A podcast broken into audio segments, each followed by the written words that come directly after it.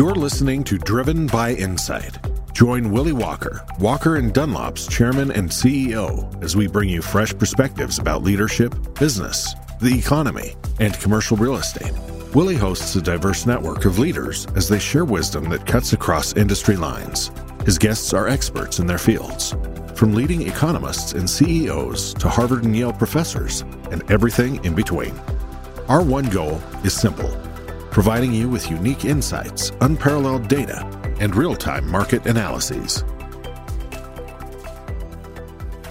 I am thrilled to have Kate Moore joining me today to talk about the markets that we're living in today and what her outlook is for 2021 and beyond. Kate Moore is managing director at BlackRock and a member of the global allocation investment team, and she's the head of thematic strategy. Her investment mandate includes identifying opportunities to exploit structural change, policy evolution, and dislocations across global industries. She's a member of the Human Capital Committee Prior to joining BlackRock, Ms. Moore was the chief investment strategist for the private bank at JP Morgan and a member of the Global Investment Committee. She holds a BA in political and social thought from the University of Virginia, where she currently serves on the board of managers of the Alumni Association. She also holds an MA in political economy from the University of Chicago. So, Kate, in BlackRock's Global Weekly commentary from this week, under the title of Why We Are Turning Bullish for 2021, your team writes The expected widespread rollout of COVID 19 vaccines in 2021 has strengthened our conviction in an accelerated economic restart. We have turned more pro risk, upgrading equities to a tactical overweight. This pro risk stance is becoming consensus but the rest of our views are much less so. Among them, a quote, new nominal, unquote, in which nominal yields are likely to stay capped even as inflation rises. So let's unpack that a little bit on both the equity side as well as on the debt side. Accelerated economic restart. Haven't we already seen the restart? You know, we've seen bits and pieces of a restart. We've seen some areas of the country and some areas of the world return to something closer to normal-ish activity, or I'd say like pre-pandemic normal-ish activity, but we haven't really had sort of widespread reopening. We know this is coming, and we're hopeful it's coming uh, in 2021. But uh, you know, I just want to point out something that everyone wants to go back to where we were in January or February of this year. It's sort of a convenient framework for a lot of people to use. But I would suggest we need to think about you know, what parts of the economy have increased in size, which behaviors have changed on both the part, part of the corporates and the consumers, and what actually like a go forward economic, you know, activity might look like. The shape of the economy might be different, even if the size sort of returns to pre-pandemic levels. So talk about though kind of restart versus recovery because I think that you know what we saw in the summer was a recovery back to kind of if you will normalized levels in a very abnormal economy and world. But now we're getting into the restart. I mean, what differentiates a recovery to a restart? Well, I think, yeah, there's a bit of a language here, right? So when we think of recovery, it's often coming out of a recession that has a sort of a traditional driver, financial liquidity, you know, change in, in overall behavior, maybe leverage. But this restart really has to do with the different sort of recession and you know shutdown that we had over the past uh, year, which is really about a health crisis. So it's a restart in terms of going back to you know healthy interactions, gathering in groups, and more normal activity. I mean, I think that's kind of an interesting nuance here. Recovery implies a normal recession. This is anything but a normal recession.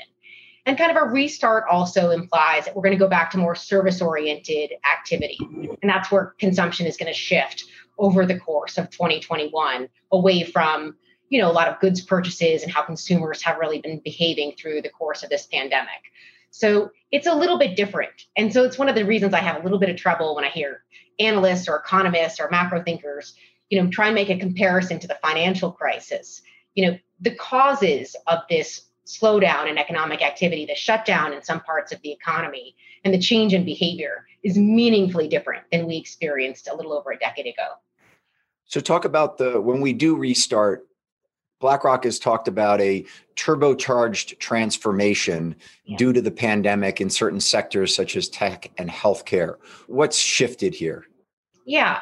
So, look, there were a number of really powerful trends that had been gaining momentum before the pandemic, whether it's around simple thing in consumption, online purchases, for example, or you know, delivery to home, or in the case of remote working and the software and systems and platforms that companies are investing in in order to make their workforce just as you know efficient and productive as they would be if they were in an office all of these things had been in place before the pandemic but these trends really got supercharged, turbocharged. I like I like supercharged. You know, um, at, over the course of the last nine months, I don't think we're going back. There are some people who are suggesting that comps are going to be more difficult in 2021 simply because companies won't need to invest as much in order to compensate for the shutdown.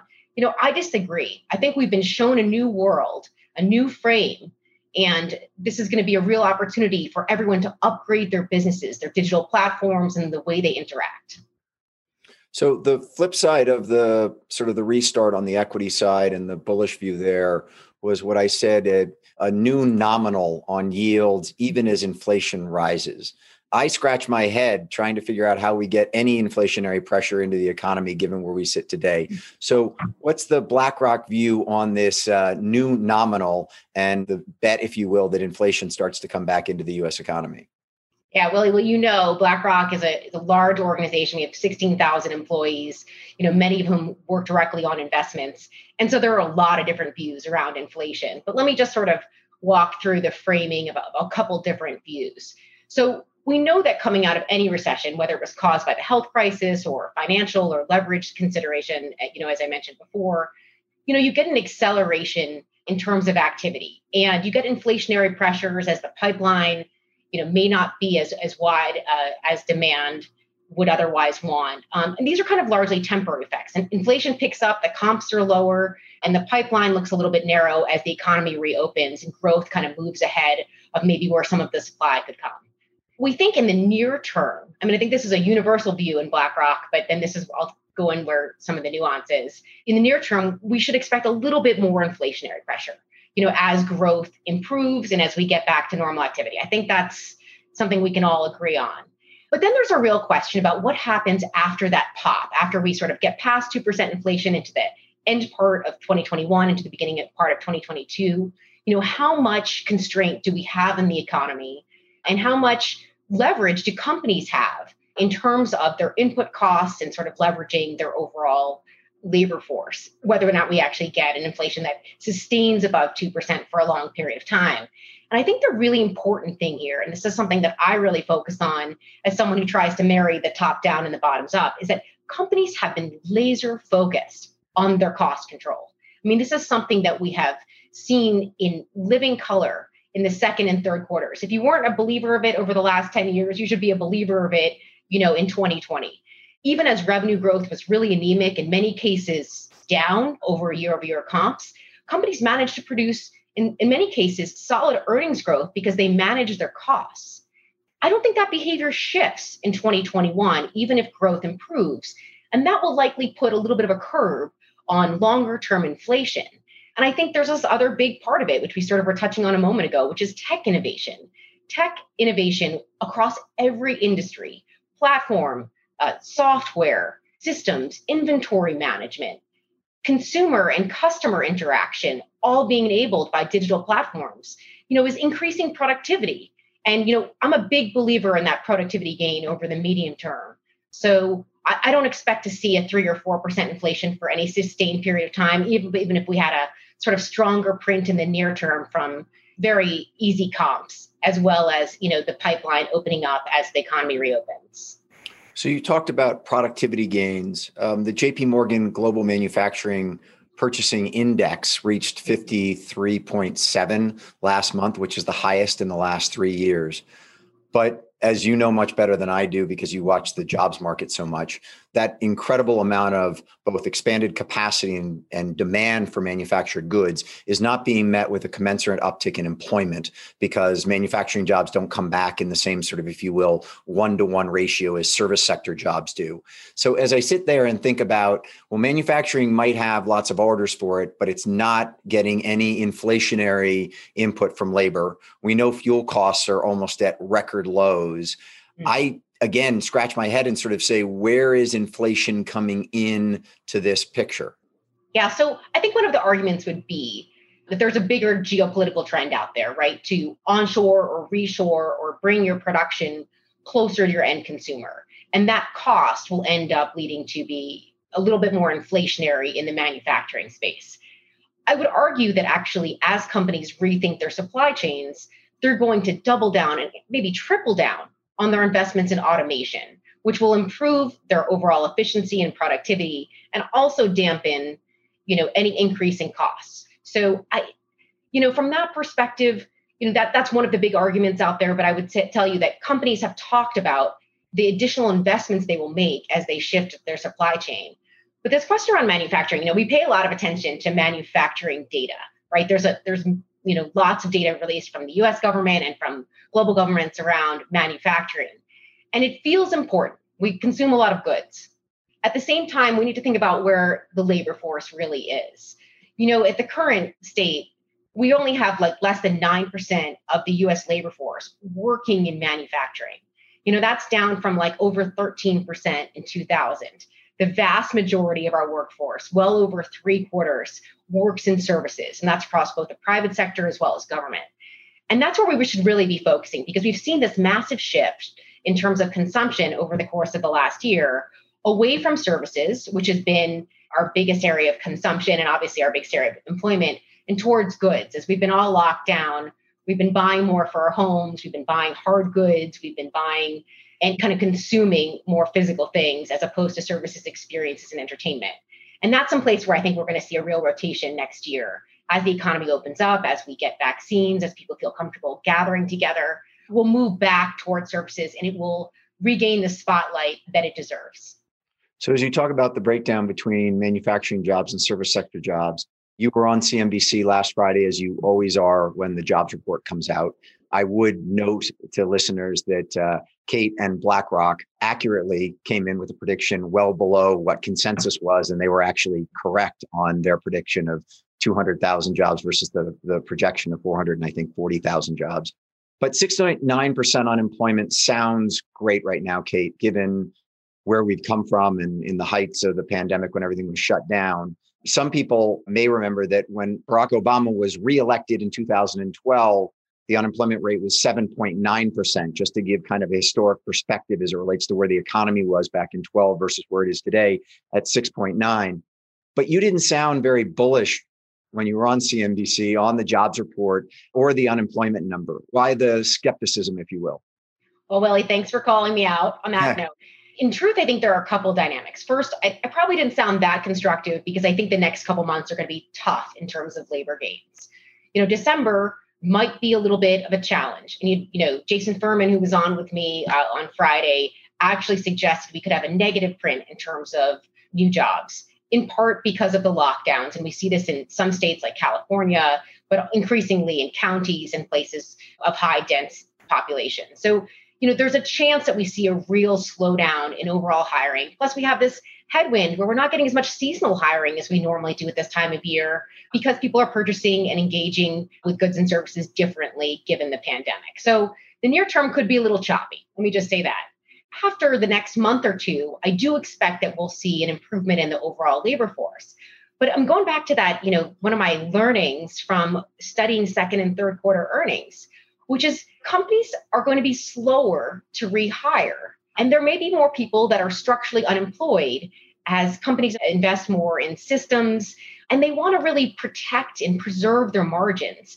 You know, I think that, you know, driving force from management teams to deliver on the bottom line, you know, in an uncertain revenue growth environment is going to be incredibly powerful. It's actually been a trend that's been in place for over 10 years, but as I said, is really been highlighted over the course of 2020. And another thing I just would kind of note here, you know, I pay a lot of attention to CFOs, CEO surveys, really on expectations for overall revenue, on capex, on hiring. And quite a lot of them that have come out in the fourth quarter thus far have basically shown that CEOs and CFOs have greater expectations for full recovery of their revenues in coming quarters, and perhaps even over the next year and a half, but are more conservative in terms of their own hiring expectations. They'd rather see the business come back first and hire later. So we've gotten through a big chunk of the rehiring of people who were let go or who were furloughed, but it's going to be, I think, a little bit slower uh, work going forward. And while that doesn't feel good from a people perspective, you know, as an equity investor, I like the caution and conservatism, and I like the focus on the bottom line. You mentioned the CEO and CFO surveys. There was a really good article in Saturday's Wall Street Journal by Sebastian Pellejero and uh, Paul Davies entitled Companies Stockpile Record Stock of Cash. And it went on to say that non financial companies grew their cash to a record $2.1 trillion at the end of June, which is up 30% year on year and surpassing the previous record of cash hoard of $2 trillion in 2017. This amount of cash has obviously driven liquidity ratios through the roof. So at this time, what's your take as it relates to what all these corporations do? You were just talking about, you know, slow to rehire. Are they going to repurchase stock? Are they going to increase their dividends? Are they going to invest in capex? Um, because your outlook seems to be very positive as it relates to the efficiency we're getting, as it relates to the opportunities ahead as far as companies to start growing sales again. Yet they're all sitting on all this cash. So do you think that they start to invest again? Do they buy back stock, increase dividends, all of the above, or something different?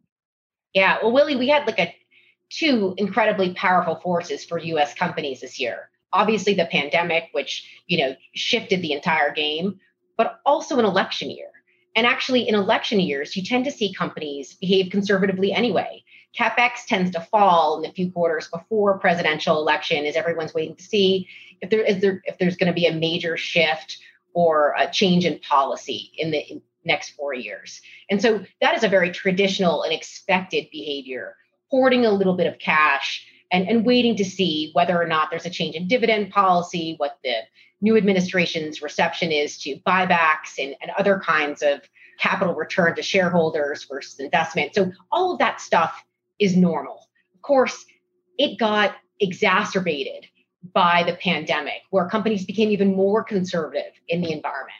And so, you know, it made a lot of sense to hold cash that was coming in the door if you thought there might be a policy change or if you had no ability to predict the future of the economy which, unless you're an epidemiologist and you're actually working on the vaccine and had planned out detail by detail the distribution yourself, it was difficult to forecast. So, all of those things I think led to the uptick in cash. But I mentioned, you know, I keep on paying attention to these surveys. And when it comes to capital expenditure, there are some indications that companies are going to be willing to spend a little bit next year.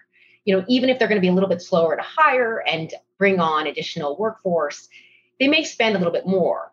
But the vast majority of that spend seems to continue to be allocated towards technology. And you know, you hear this from companies across every industry that if they had a good digital platform, they want to secure the lead that they've had relative to their competitors. If they haven't had a digital platform, they're going to continue to spend to make sure they remain competitive in a changing consumption environment, even post pandemic. So I expect we'll see CapEx, it'll be a little bit more targeted and of course, everyone's thinking differently about their uh, physical footprint, their real estate and their office space and their manufacturing facilities.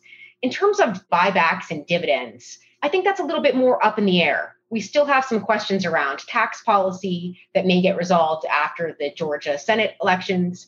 And we may still get some reluctance to actually return a lot of cash to shareholders until we not just see the light at the end of the tunnel, but we can feel the light at the end of the tunnel. Just on that, as far as the Georgia elections, you watch the political world closely. Right now, what's the, if you will, the BlackRock position? Is the is the Senate controlled by the Republicans, or is there a chance that the Democrats take both seats and have Kamala Harris as the as the as the split vote? Yeah, I, we think it's exceptionally close. We're watching a lot of the similar data that everyone else has, but our, you know, my DC contacts and my network says tells me that it, it's, it's exceptionally close, and you know, we have a couple weeks to go. So I I'm loath to predict because we know that polling has been, well, to say the least, inaccurate over the course of the last few elections. The one thing I think is really clear, though, is that you know, for Democrats that did win, win seats away from Republicans, it was often in hotly contested races. And in order to kind of keep their seats, they'll probably have to be a little bit more moderate, you know, and, and a little bit more middle of the road, listen to their constituents who are both Republicans and Democrats. So I don't expect any of the newly elected Democrats, for example, especially in these hotly contested races, to be particularly progressive. Yeah, I, if you look at Mark Kelly in Arizona and John Hickenlooper in Colorado, there's two case in points as it relates to Democratic senators who won being much more centrist than many of the other candidates that were up.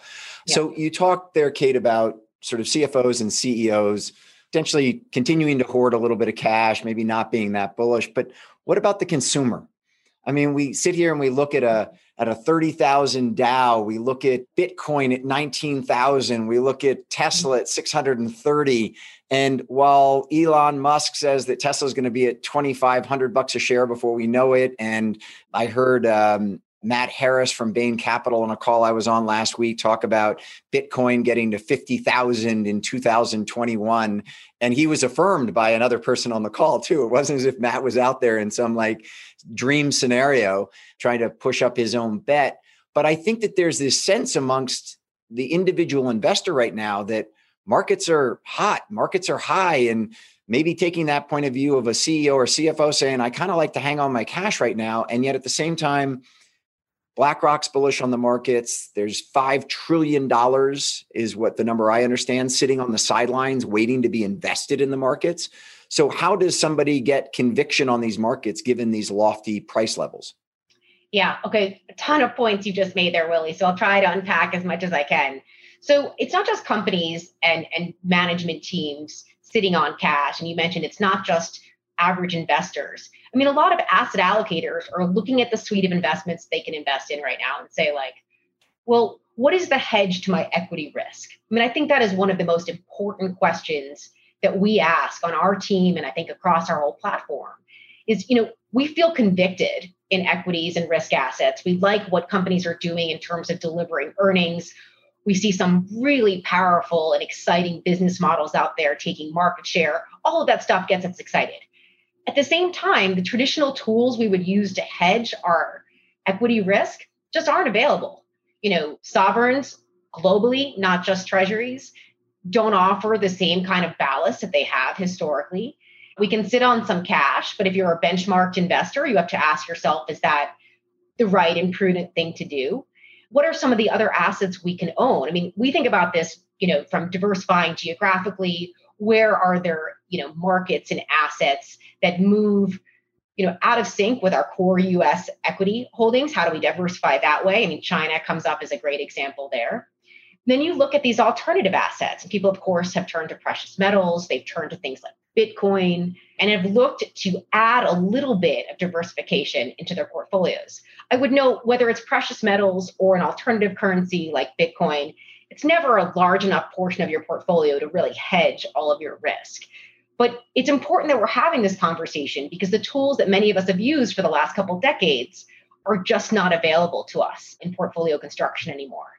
And so this is going to be one of the big questions. What is out there that people have confidence in, where people can predict supply demand or at least uh, you know buyers versus sellers imbalance in, in order to have enough conviction to hold big chunks of that in portfolios. There's not a lot out there right now.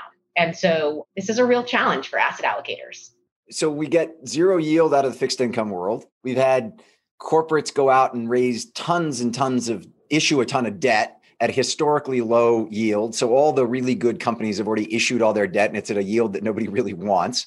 And so, you know, people are sitting there saying, well, my typical equity fixed income allocation would be I don't know. I mean, I had a phone call this morning with a friend of mine who's in her 60s and she said, "Look, I'm 90% equities and only 10% fixed income and it's scaring the hell out of me. What do I do? And I mm-hmm. said, well, you can call up your money manager and go to a 60 40 allocation, but he's going to tell you that he's not going to get you the, the overall return that you want to because that 40% in fixed income isn't going to yield you what you want it to yield. So you've talked previously about some of the defensive stocks that potentially people have considered in the past, like telecom and staples and utilities, but you're not too big on those sort of defensive stocks either these days. Yeah, no, I think there's a tendency, particularly for a large segment of the retail base that are at or close to retirement, to really sort of look for income strategies within equities. And so you might just look overall at dividend yield and say, well, I'll buy some of these sectors or industries with high dividend yield. But it should be no secret to anyone that some of those sectors with high dividend yield actually are structurally impaired, have very little ability to grow. I mean, the sweet spot is finding a company that's growing, maybe not at the pace as a as a pure growth company, but you know, is also offering some shareholder cash return in the form of dividends. Anyway, the, uh, you know, it, it, can be it can be a little bit of a challenge, and I think that's actually where picking individual securities and like sort of more active management in your income strategies and equities makes a lot more sense. But your point around overall asset allocation for the retail investor is, is really interesting. So a little anecdote is that my mom is in her mid 70s and I work with her financial advisor team, which they may hate, to be fair, given the fact that I like so in the mix on some of these numbers. But we have her about 80% in equities as well and high quality equities, more kind of on the blue chip side. But you know, her goal is to continue to give away money and to, you know, fund charities and causes that she feels really passionate about. In order for her to meet those goals, she can't be sitting in a big chunk of sort of treasuries or in fixed income that's going to offer her no total return. So it's a dilemma, and we've all had to sort of shift our mindset in this monetary policy environment. By the way, our core view across BlackRock is that you know monetary policy will continue to be very accommodative. The Fed has been crystal clear about allowing inflation to overshoot the 2% target for a period of time. And even if we were to have that pop as we restarted the economy, let's assume and expect that there's no meaningful shift in monetary policy in the US or elsewhere. So, in your bio at BlackRock, part mm-hmm. of your responsibility is to identify and, and exploit structural change. So, just looping back for two seconds on Tesla and Bitcoin. Yeah. Are Tesla and Bitcoin structural changes to the extent that the valuation that one might put on Tesla is a complete change in the structure of valuation, but you kind of like Jim Cramer was on CNBC this morning basically saying he had a discussion with an 18 year old last night about Tesla, and he couldn't come up with a reason for why the 18 year old shouldn't invest in Tesla other than the fact that it's trading at 1,320 times earnings. And, and I'm sort of like, that's the reason. And he said, but the 18 year old looked at me and said, you don't know anything, old man. You're, you're, you're old school. So is there a structural change to valuations given what Tesla and other companies are doing? And then on the Bitcoin side, just is Bitcoin a, a, a, a, structural change to currency, or is it really just another investment? Oh man, so much to unpack here, Willy. Okay, so when it comes to a company like Tesla, it's captured a lot of sort of the hearts and minds of individual investors, and certainly has been a great investment for institutional investors as well. But it's not about Tesla; it is about the disruptor. I mean, I think that's where we're seeing the multiples expand the most. If you are a company that is disrupting either from within the industry or outside the industry, you've seen the greatest multiple expansion over the course of 2020. You know, the companies that started off with premium valuations before the pandemic actually saw their valuations expand over the course of this year. And it's because they have the business models and they're accessing markets that have the largest potential growth and they're disrupting, you know. And so Tesla is an example of that. I would suggest that, you know, EVs in general and battery technology is one of the most exciting places to invest. One of the ways I'm invested right now in my fund is not specifically around the OEMs or the traditional cars, but actually the entire battery supply chain and including the semiconductors that go into EVs and also the raw materials. I mean, I think that's an interesting way to play it. We we, we look at these uh, these companies that are disrupting and I think you can kind of broaden out your investment from there. It's not just the company itself, but what it represents to an overall industry and where the opportunity is. When it comes to Bitcoin, though, I think that's a fair question. Look, I'm not an expert on Bitcoin. And I will never purport to be, but it is a disruptor in terms of you know overall assets. And is it an alternative to currency? Is it a hedge against other assets? Uh, maybe a little bit of both. It can be really difficult for an outsider like myself to actually say, you know, exactly why the algorithm is pricing something in one way or another. But I do recognize that we're going to have to look at that technology, the blockchain technology, what that means, the use of digital currencies around the world, how we think about integrating digital currencies in general into our portfolios. You know, we are at like an incredibly exciting period for investing where there's so much change and there's so much disruption that we need to be really focused on the future instead of sort of thinking about mean reversion or going back to our old playbooks that we might have used for multiple decades. So I would just ask everyone to be sort of creative in how they think about the future, not overly fixated on valuations, but thinking about what those business models really could do or what those assets could really do to diversification in a portfolio. So when you talk about disruptors, I mean, if we wind the clock back for the last 20 years, BlackRock has clearly been a disruptor in the asset management business. Mm-hmm. As you look forward and think about BlackRock's competitive landscape, who are the competitors out there for BlackRock from a disruptor standpoint? Is it is it a Nuveen? Is it a JP Morgan or is it a Charles Schwab? It's a little bit of everything. So let me say, you know, BlackRock manages close to $8 trillion of assets. And we are not just an asset manager, we're also a technology company. You know, we have a technology platform that we sell to others and that we, our clients use extensively. And so I would suggest that, you know, some of our competitors are traditional asset managers some of our competitors are technology platforms. And with any industry, you know, you shouldn't get too sort of complacent about your peer group. You have to think where could there be potentially new entrants coming in and pushing on your business model. And you know, we spend a lot of time from a corporate strategy perspective thinking through that as well. It's not just the people that we've been, you know, um, competing against on the fund side for a number of decades. It is not just the folks that are also offering index and ETF products. It's not just alternative asset managers, but it's also technology companies. And it may be new companies and upstarts that have the ability to sort of gain market share from younger investors. So we are really like making investments and acquisitions and thinking about our competitive landscape outside of just finance and asset management. So do you think, I mean, if if you get inside of Larry Fink's head for a second, hmm. and you sit there and say, and I know you spend a lot of time with Larry. So, I mean, what's keeping him up at night? Is it a Square or is it a JP Morgan Chase? I would suggest that, you know, he doesn't confine his concerns or, you know, bucket his potential threats into, you know, just like our, as I said, traditional asset managers or sort of fintech upstarts. Larry's brain is gigantic, by the way, and so to get in there, um, I might wander around for a couple years. but um, he, he thinks about all of that. But Larry also thinks about sort of the, the biggest, bigger disruptions in over the overall economy, the, you know, sort of the geopolitical environment, where the biggest growth opportunities for us in terms of accessing new customers and providing new products, both on the technology side as well as the traditional investment side. I would just say that the world is large even for a behemoth like BlackRock. And we are going to continue to be really creative about the solutions that we provide.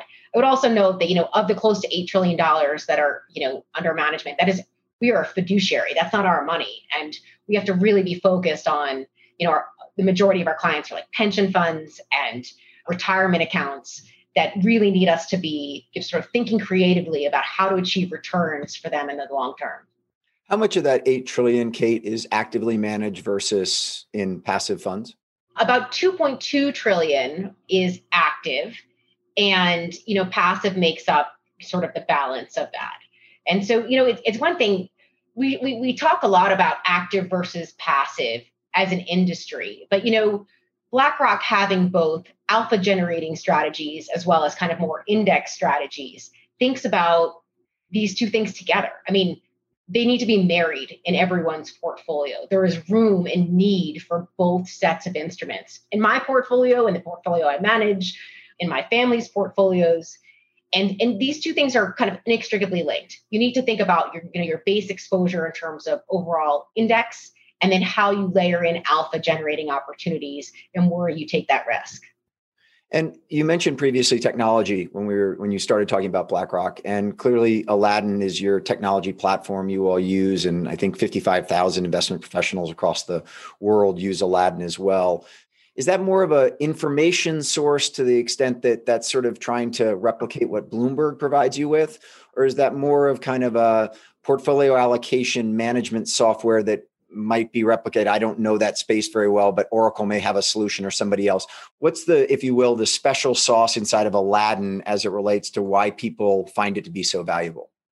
Well, look, I, don't want my Aladdin colleagues are going to be better placed to sort of talk about all the nitty gritty, but I, you have to remember that BlackRock was built on a culture of risk management. So a lot of what uh, you know Aladdin does is effective risk management. It's a unbelievable portfolio analysis tool. It helps with, with overall you know, trading and execution. It's kind of it's not an alternative to Bloomberg. It's something else entirely, specifically for investors and for portfolio solutions. And it's continuing to grow. I mean, this is one of the most exciting and dynamic parts of BlackRock at this moment. Is everything we're doing across the entire Aladdin product group. I use Aladdin all the time in terms of portfolio analytics and sort of risk management, even when I'm doing like ESG screens on potential investments. And I think about overall portfolio construction, but our clients use it in, in a multitude of different ways. And as an investments platform and as a risk management tool, you know, it is a place where the firm is continuing to put a lot of resources and we expect a lot of growth. On that, as you look at just as one example of technology and, if you will, old school markets versus new school markets, the Morgan Stanley acquisition of E Trade um, mm-hmm. struck me as as somewhat of a masterful move by Gorman in the sense that the, if you will, white shoe investment banking operation that Morgan Stanley has is unlikely to be disintermediated by technology. Bankers go and meet with CEOs like me, talk about M&A strategy, CFOs will talk about a debt issuance, what have you. And that market needs to be banked, if you will.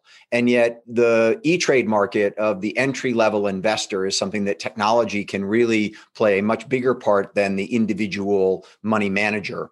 And therefore they get the ability to not completely disrupt their white shoe investment bank and yet at the same time enter a high growth higher technology market by buying e-trade.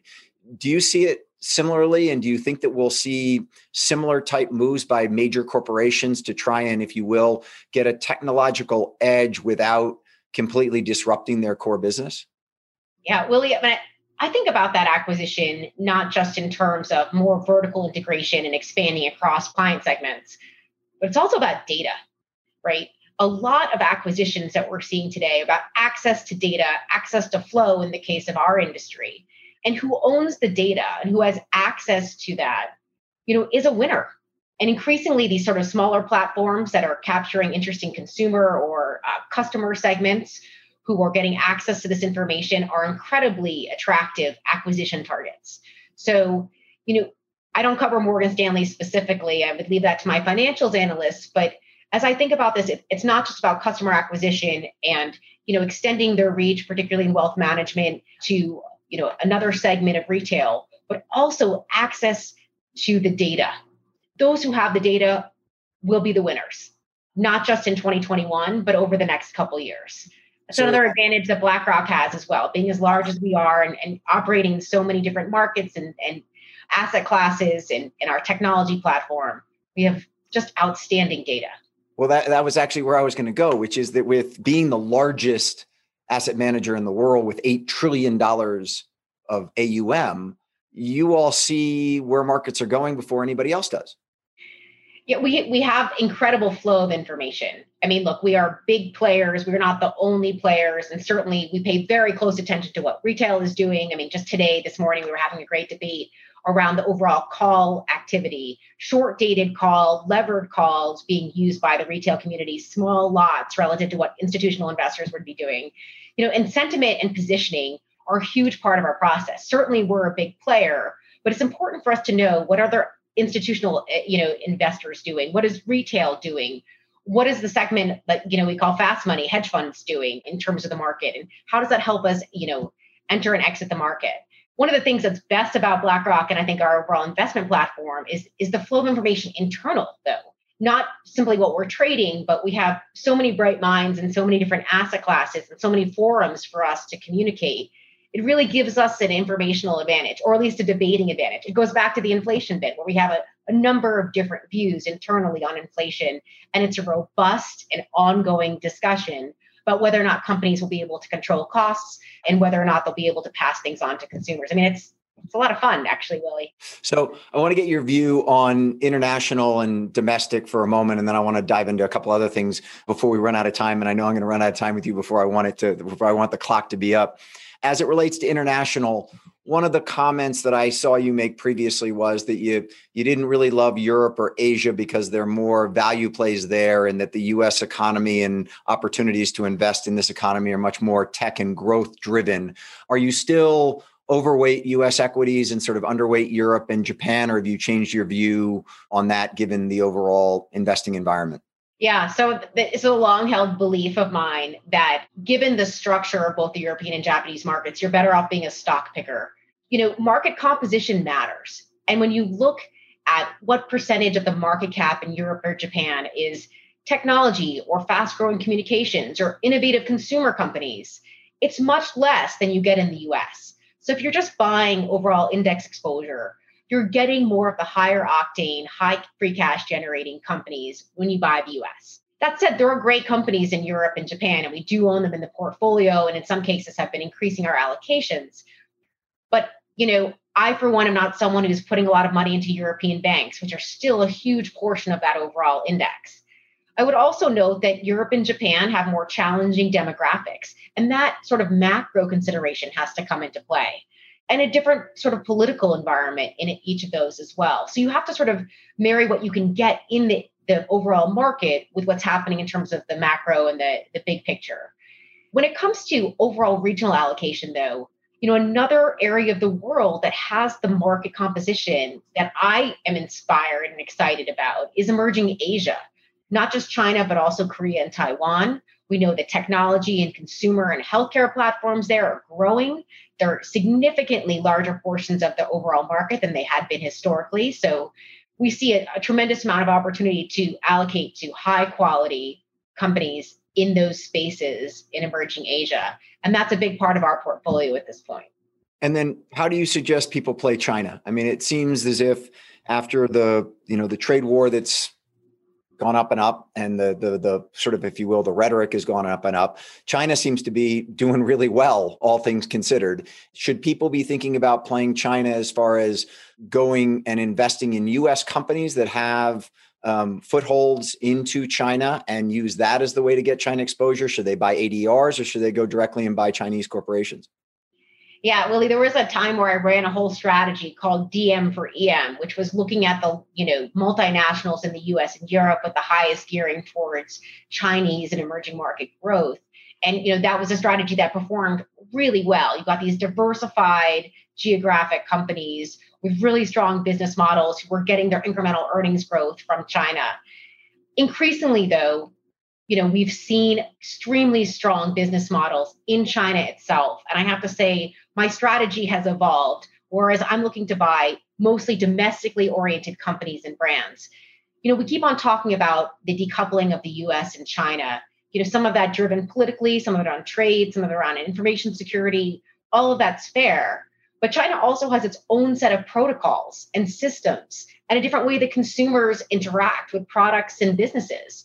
And you know, their companies are built around that different experience. I think it's incredibly important to own A shares in Chinese companies that are geared to the second largest economy and to incredibly dynamic consumer base.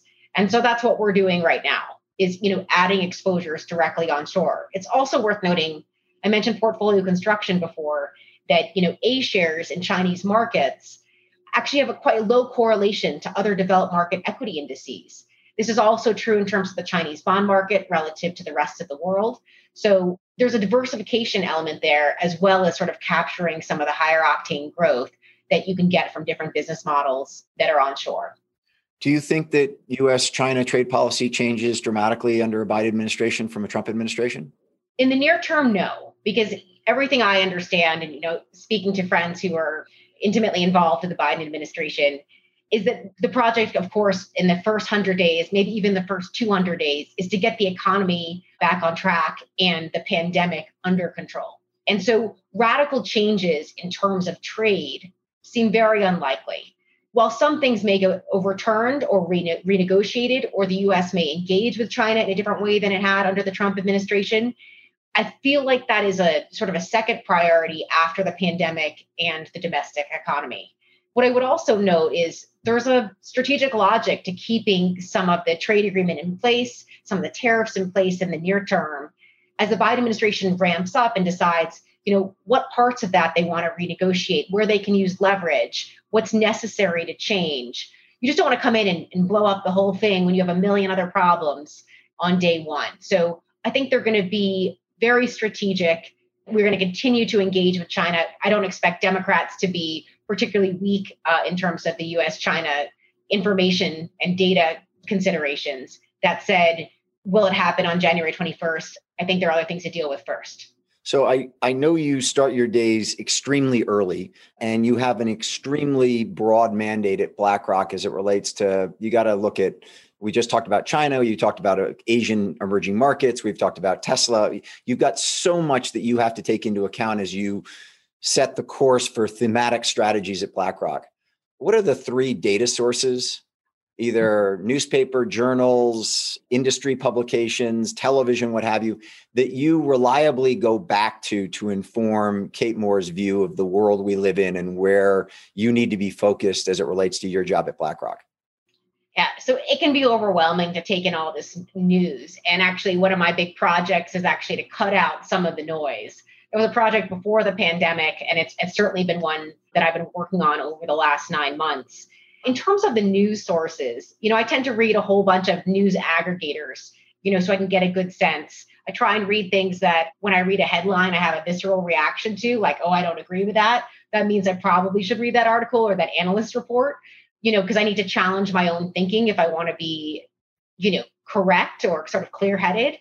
So, yeah, I read a bunch of news aggregators. I think, you know, one of my favorite things to read every week, and I've been a subscriber for a long time, is 13D's What I Learned This Week, which comes out Thursday afternoons. It's not an advertisement for 13D, but you know, it's great at sort of pinpointing longer term trends and it's it's challenged my thinking on a number of assets and a number of, of different themes.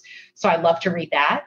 And then I gotta tell you, Willy, I don't watch television. I know sometimes I appear on TV like once a week, but I generally really love to read. And I love to read things outside of finance and business. In fact, I think it's incredibly valuable to read like science fiction, fantasy, like overall fiction, things that just sort of shake up your brain a little bit after staring at, you know, what it is for Bloomberg screens all day long.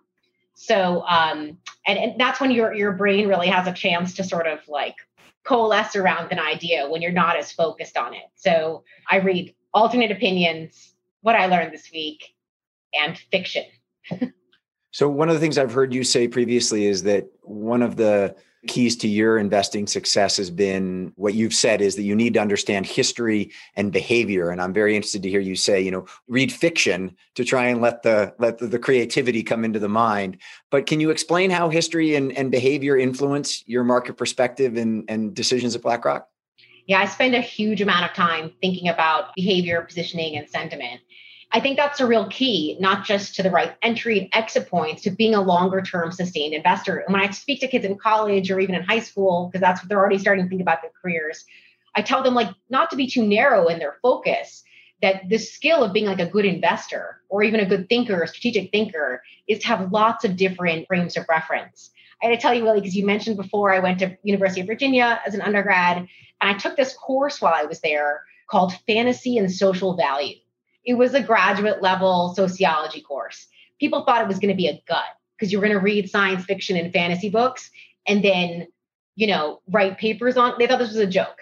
The truth of the matter is, is you had to have an understanding of politics and history, political economy, and sort of, you know, be able to understand the framework in which the author was writing each of these books. That's what this is really about. Read the story. Why was why is this fiction writer reacting in their way to their current environment? What is the comment they're trying to make around society and culture? And it sounded like a fun class, and it was really fun. It was relatively hard in some ways, but it, it really helped to inform. You need to read a lot of different things in order to have a well rounded view. And you need to understand the perspective of other people. I think a lot about this. It's not good enough to be like sort of right on your earnings estimate. So your model is perfect and you hit within a penny of what the company earned. You need to also know what the rest of the street thinks that earnings estimate should be. You need to know what consensus thinks. And then more than that, you need to know what consensus thinks consensus thinks. You've got to take it to the third derivative. You need to understand the rest of the players on the board. And uh, having all of these different sources of learning politics, history, sociology really help to, to understand the investing landscape. It is not surprising to me that you were a game theory and political science major at UVA, given yeah. that as a perspective on the way that you look at uh, the markets. I um, love game theory, Willy. Yeah.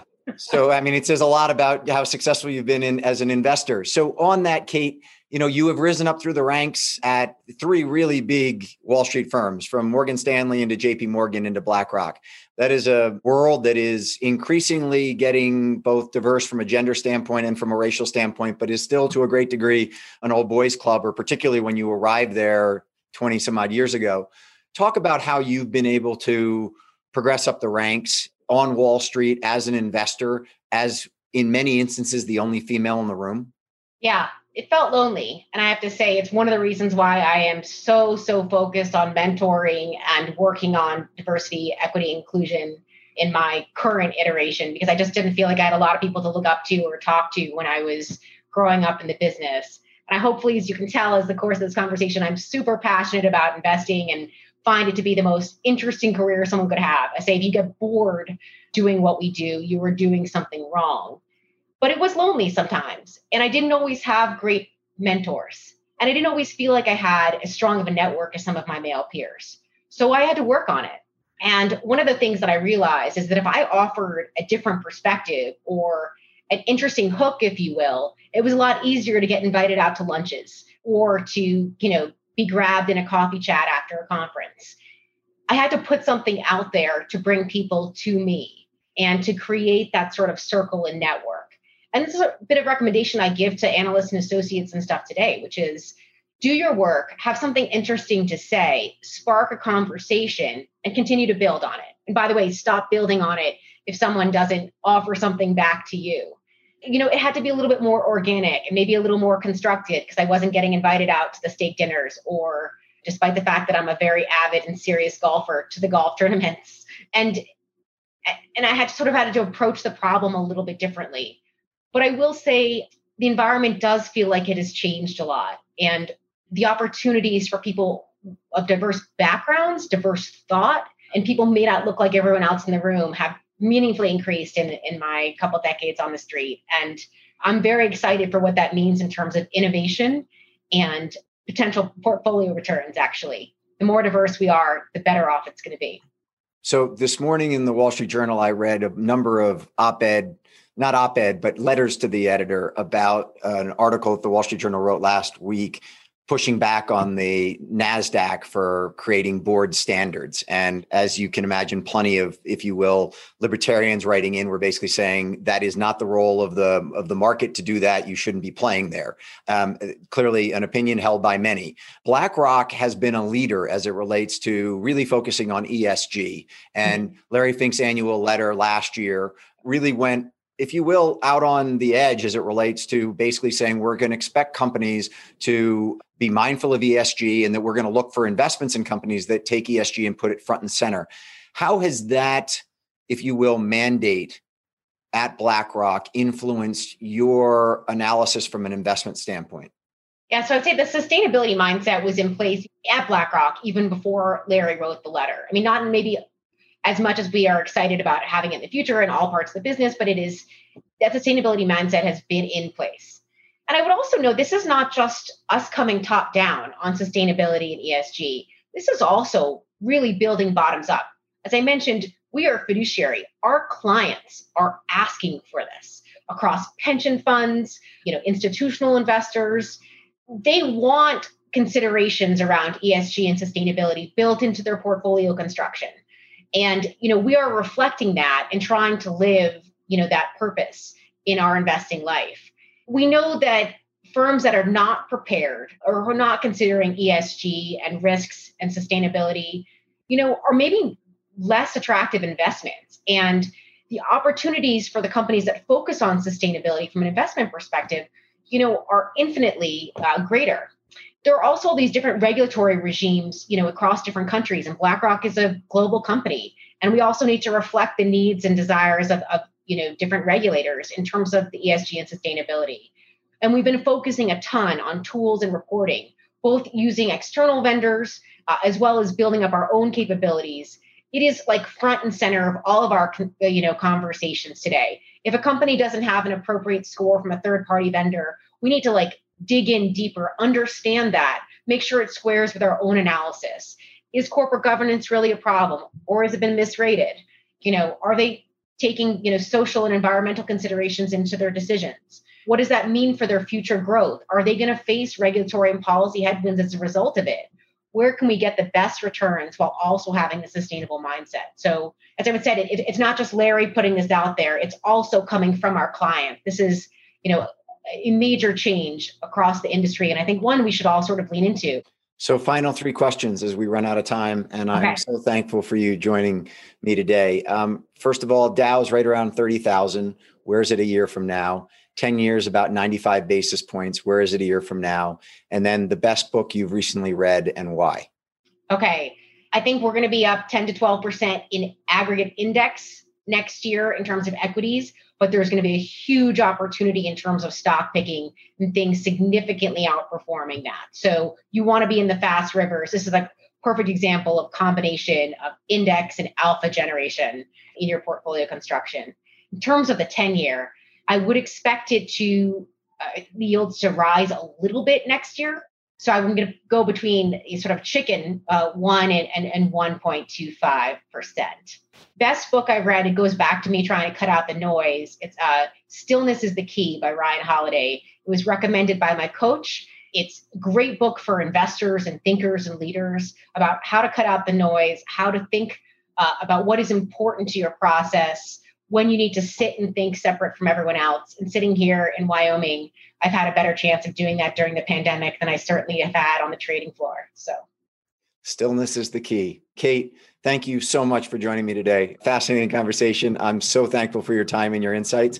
Everyone on the on the call today, thank you for joining us. Look forward to seeing you next week and have a fantastic week. Thanks again, Kate. Thanks, Willy. Really appreciate sure. it. Bye.